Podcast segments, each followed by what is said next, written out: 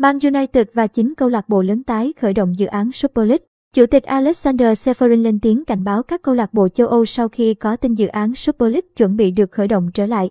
Theo 442, Super League sẽ trở lại với sự góp mặt của 10 câu lạc bộ bao gồm MU, Real Madrid, Barcelona, Man City, Juventus, Liverpool, Atletico Madrid, Chelsea, Inter Milan và AC Milan.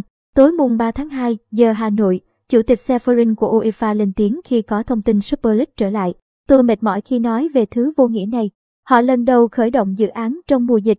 Bây giờ, tôi nghe nói họ muốn tái khởi động Super League. Tôi muốn nói một điều, họ có thể tổ chức giải đấu riêng, chẳng ai cấm cả. Nhưng nếu họ tách ra, sẽ không còn góp mặt ở giải đấu của chúng tôi, ông chia sẻ.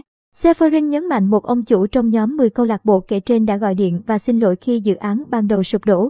Nhưng bây giờ, ông chủ đó quay lưng UEFA để trở lại Super League. Chủ tịch UEFA cho rằng với Super League, cổ động viên là khách hàng, còn với UEFA, cổ động viên luôn là những cổ động viên trong bóng đá.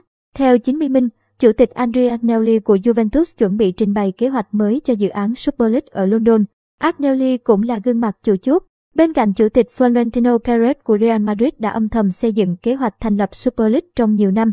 Vào tháng 4, 2021 làng túc cầu thế giới chấn động trước tin Super League được thành lập. 12 câu lạc bộ, có thêm Arsenal và Tottenham, xác nhận tách biệt UEFA để dự Super League. Theo Chủ tịch Perez, Super League sinh ra để chống lại Champions League và hứa hẹn thay đổi cán cân của bóng đá châu Âu.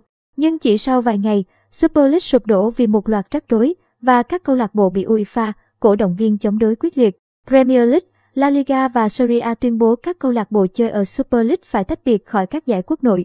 Quả đó là một phần yếu tố làm thay đổi cục diện. Do đó, 6 câu lạc bộ ở Premier League rút lại ý định, công khai xin lỗi và tuyên bố rời Super League. Real, Barca và Juventus là ba câu lạc bộ quyết bám trụ cho tới hiện tại.